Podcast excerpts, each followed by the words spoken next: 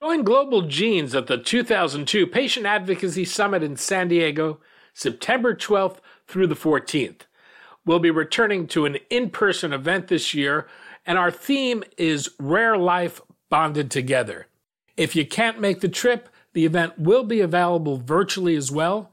To register for the in person or virtual summit, go to globalgenes.org and look under the events tab. Hope to see you there.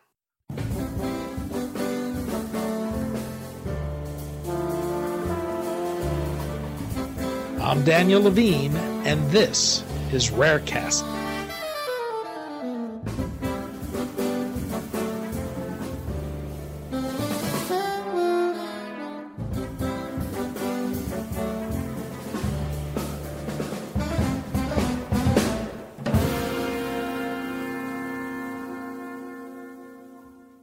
When Emily Rapp Black's son Ronan was diagnosed with the rare and fatal condition Tay Sachs disease, she turned to writing to make sense of her grief, what his short life would be, and what it meant to be his mother.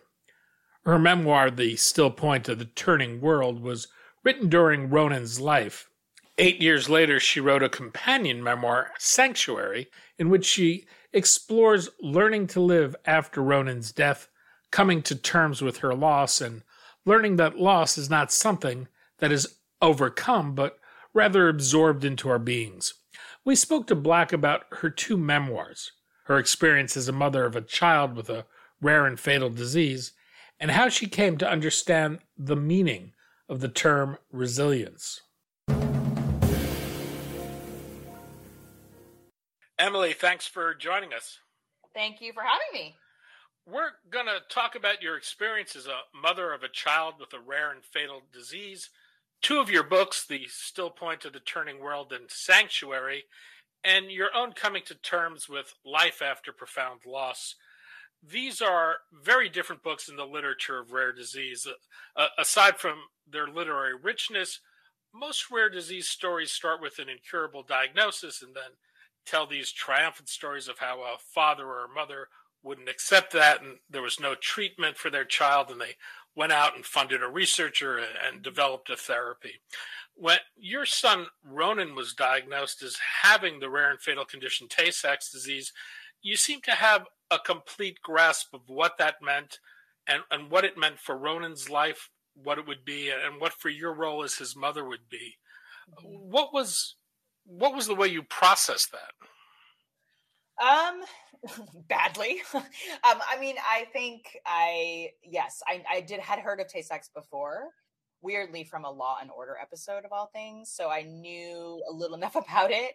Um, and I had actually wanted to. I was tested for it, so I was aware of it. Um, and you know, I um, I just knew that it was going to be the thing that would be the hardest thing I'd ever do. I, I just knew it from the get go. And I knew that I loved him, but I also knew that I wasn't going to be someone who chased a cure because to me, the science was, you know, like incontrovertible. And to do so felt like, um, to, to felt, felt like a different kind of suffering. Like it's one thing to be still with your child and like help care for them and like relieve their pain if possible. But it's another thing to sort of for me at least to put them through any kind of trial or that, that was a decision that i made and i understand that other people make different decisions but i processed it through writing essentially and through talking and like you know 7000 therapists or whatever like my friends like my parents my family like i it was something i mean it just um i think but writing is the thing that helped me process it the most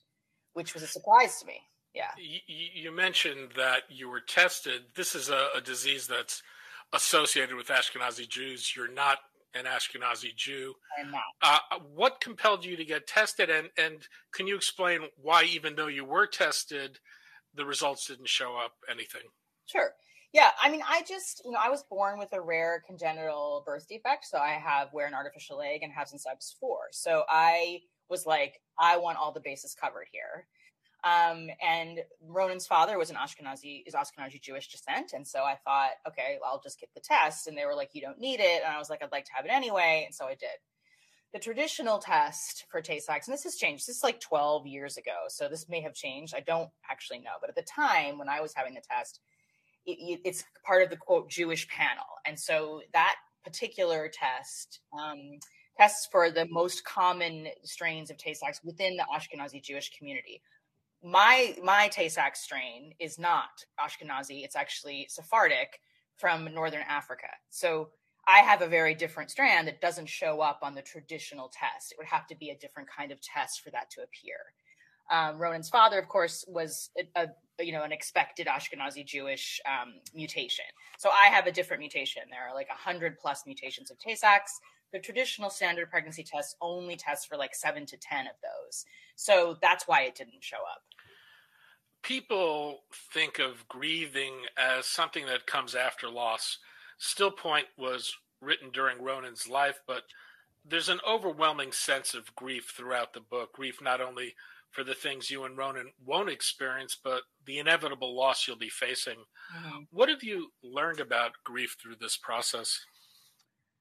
I mean, you know, there's a quote from, um, I think it's Rilke that says, and I'm not going to say it completely right, but he says, love and death are the greatest gifts we're given, and mostly they pass by us unopened. Um, and I feel like being that close to death and dying made me appreciate life in a different way so that was kind of a surprising like um it just it just made me want to live because he couldn't if that makes sense um and grief grief is a lifelong thing. Grief is not something that happens and then is overcome. Like you don't go over a wall into like non-grief. Like you're in it for the for the duration um and it comes out in weird ways you know? It's like Ronan died in 2013 um just a couple weeks ago i was at a i was in san diego. I wasn't even really thinking about him and i suddenly had this like this horrible like just sadness that landed on me thinking just he, he popped into my mind and i was just sobbing like and it was okay like you know i mean it's not like that happens a lot to me but it's like grief is just like it's in you it's like in your dna after that and if you want to look at it that way and it's something you have to continually process and it's also something that our culture wants to be you know over with like done and dusted and it's just not that way so in the in the groups that I work in, like I run a, a child loss, women writing through child loss writing workshop. You know, we always talk about how grief is just this strange, windy road, and you're on it. You know, and the only thing, the only way to sort of be on it and be okay is to have people on the journey with you, um, and to understand that it never really ends. It just changes. You mentioned you were born with uh, a birth defect. You had your leg amputated just above the knee as a child. How did that experience shape your approach to mothering a child with a rare disease? Um, I mean, I kind of, I don't know. It's it's so different, right? Because it's just a different, such a different disease. Like mine was purely physical, and and and with Ronan, obviously, it was like you know his whole system was just broken, like his whole body was broken. Um, I, I think I was mad about it at first. I just felt like I did this myself. like, why do I do this again? So I had I had some anger around it, but I also I also understand that, and and I mean, obviously, parenting him clarified that to me is that you know when you have a kid, you love them. That's it. Like you just do. They're they're here, and you do everything you can for them, and that was no different than if he had been non-affected by Tay-Sachs. So, and that's how my parents were with me. Like, okay, here's the situation. It's maybe not what we thought it was going to be, but this is what we've got.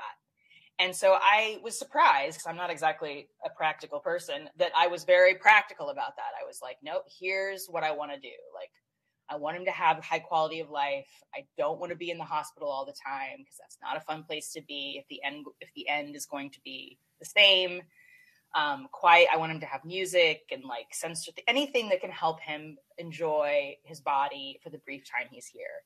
That just was clear to me from the get go. And I don't know how much it's linked to my own experience, but uh, probably if I thought about it more, I just think I, you know, when you have a different body, there's nothing you can do about it. Like you just have to deal with it. Um, and I had a different son and I had to deal with it. And so I did there are many writers and poets who are present in, in, both of your books.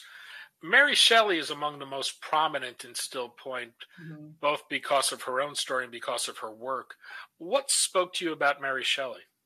Oh, I've had a Mary Shelley thing my whole life. I mean, I read when I read Frankenstein for the first time, I was like, I so identified with the monster. Like I really understood this idea of of not being understood physically and, and how that can impact your emotional life. I'm not saying I'm a monster. I'm just saying like I, I really felt the book was so compelling and I still do. So I'd always had this kind of fascination with Frankenstein's monster and this idea of what creation, like what is what do creation and sort of responsibility, how do those two things go together? Like you create a being, like how responsible are you to that being?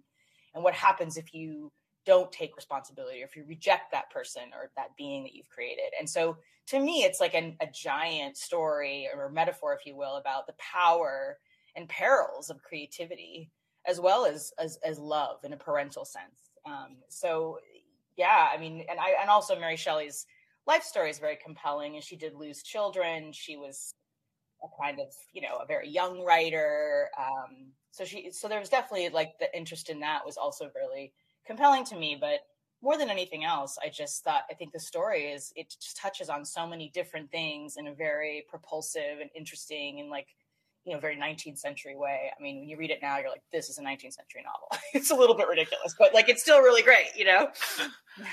One of the things I was very conscious about reading Still Point is your husband Rick, who's present in the first paragraph but gone for most of the book and when he does show up, he's little more than a piece of furniture.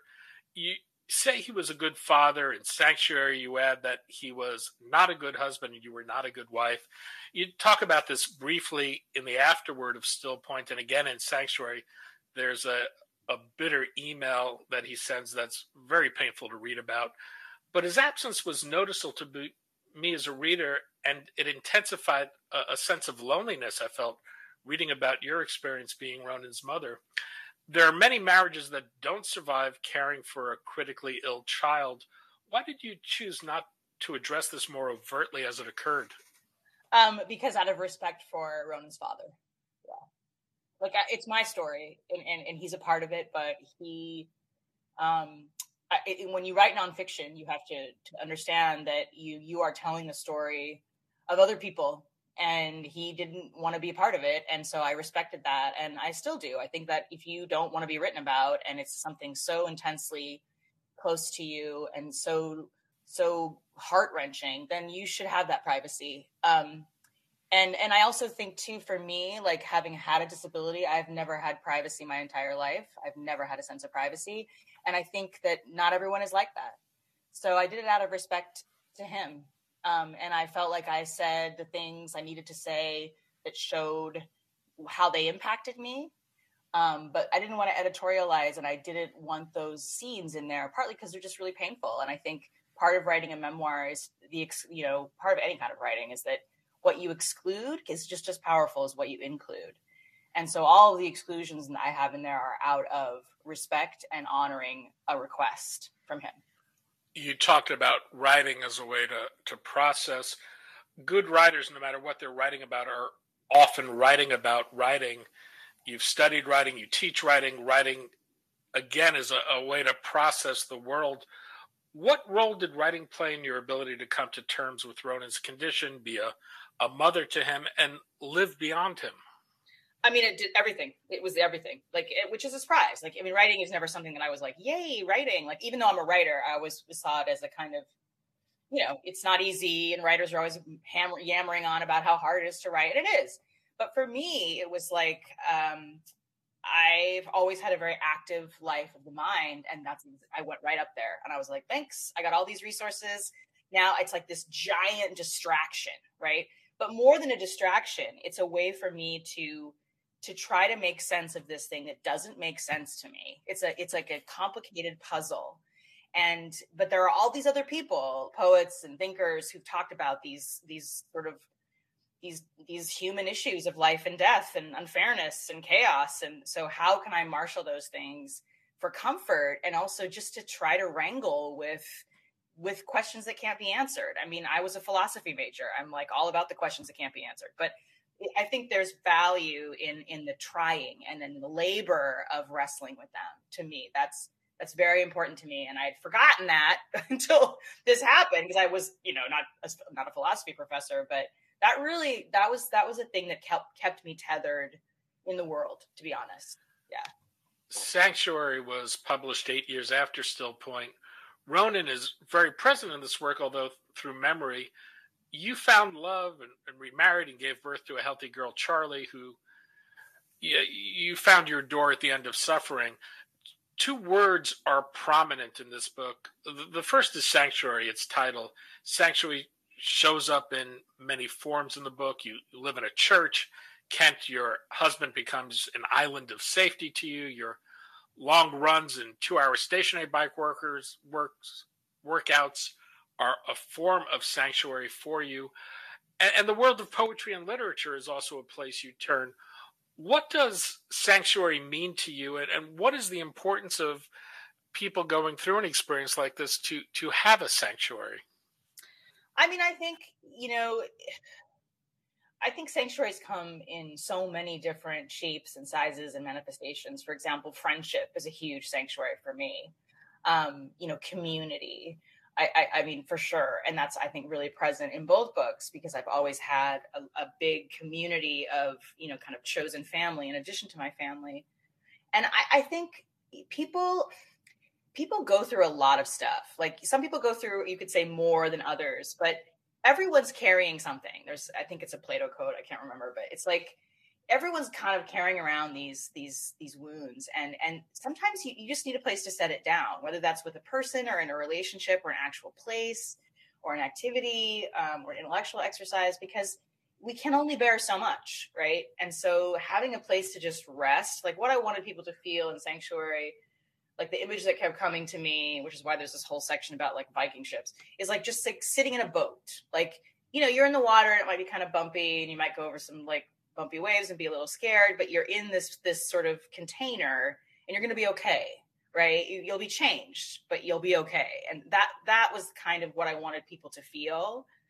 Um, so I think it's really powerful. I mean, I think the hardest thing about going through grief is the loneliness that it inevitably evokes, and that the only salve for that, for me, has been books, literature, and people.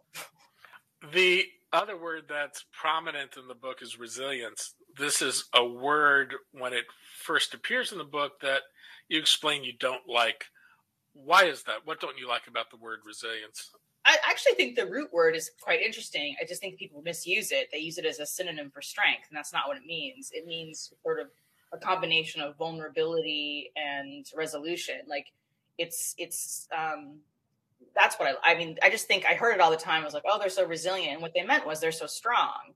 But resilient is a much more complicated word than that. Um, and it doesn't just mean brute strength or grit or powering through. It means kind of to break, you know, to bend, to break, and to rebuild. Um, it's just different than this kind of like, you know, what would be the like a sledgehammer of like strength like i'm just going to keep going you know it, it's not that it's, it's something else it's about being vulnerable and open and willing to be kind of cracked open and and that's when things shift and, and a new kind of resolve comes in uh, a, a new reason or purpose or meaning of life or living comes in so i just felt like it was being misused so i, I felt like i was it a wanted to sort of have people think about the word in a different way you, you actually explore resilience from Viking ships to butterflies. One of the things that seems to bother you about the term is the intentionality assigned to it. You write, it seems to me that resilience is not always a function of the desire to survive.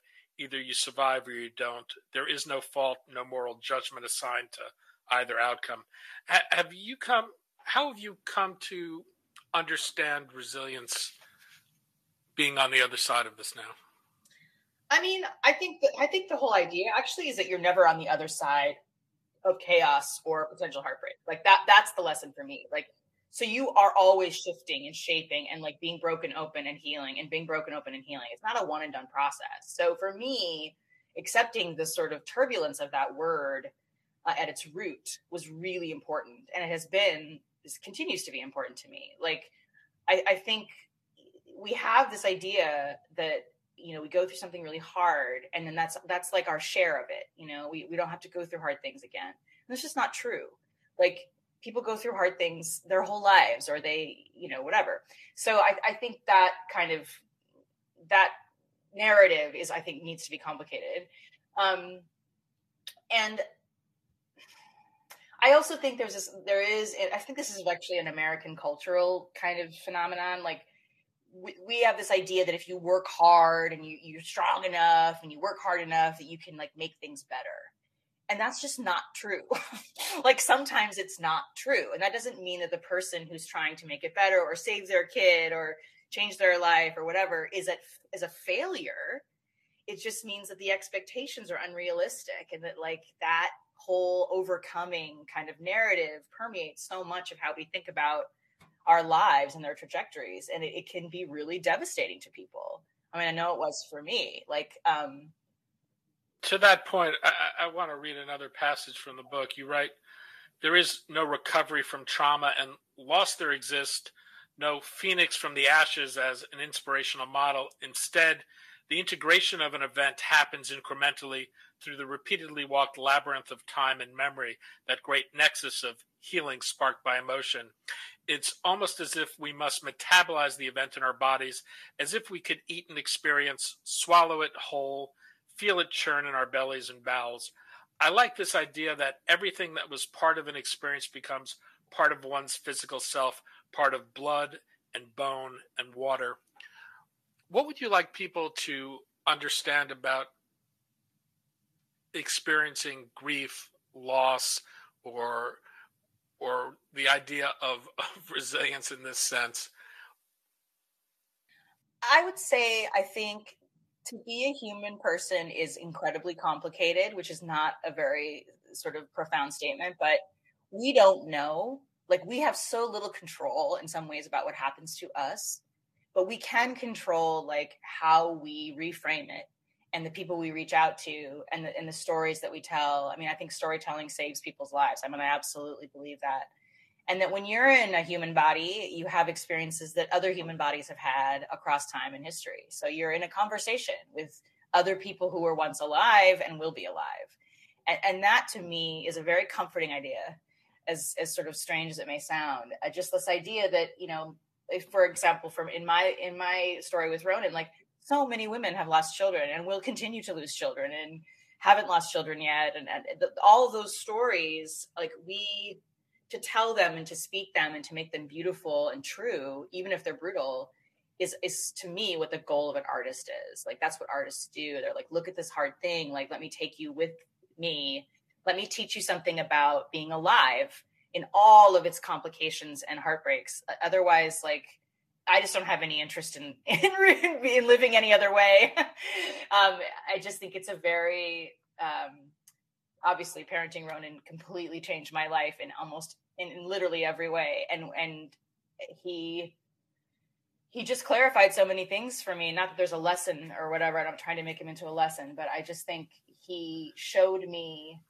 sort of he brought me down to the kind of like the root of what it is to be human and what it is to love and it's both beautiful and completely terrifying if you'd like to hear Emily or meet her, you can do so at the Global Genes Rare Patient Advocacy Summit, which runs from September 12th through the 14th in San Diego.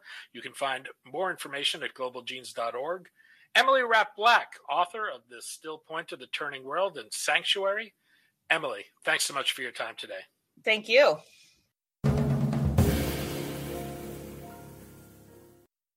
Thanks for listening.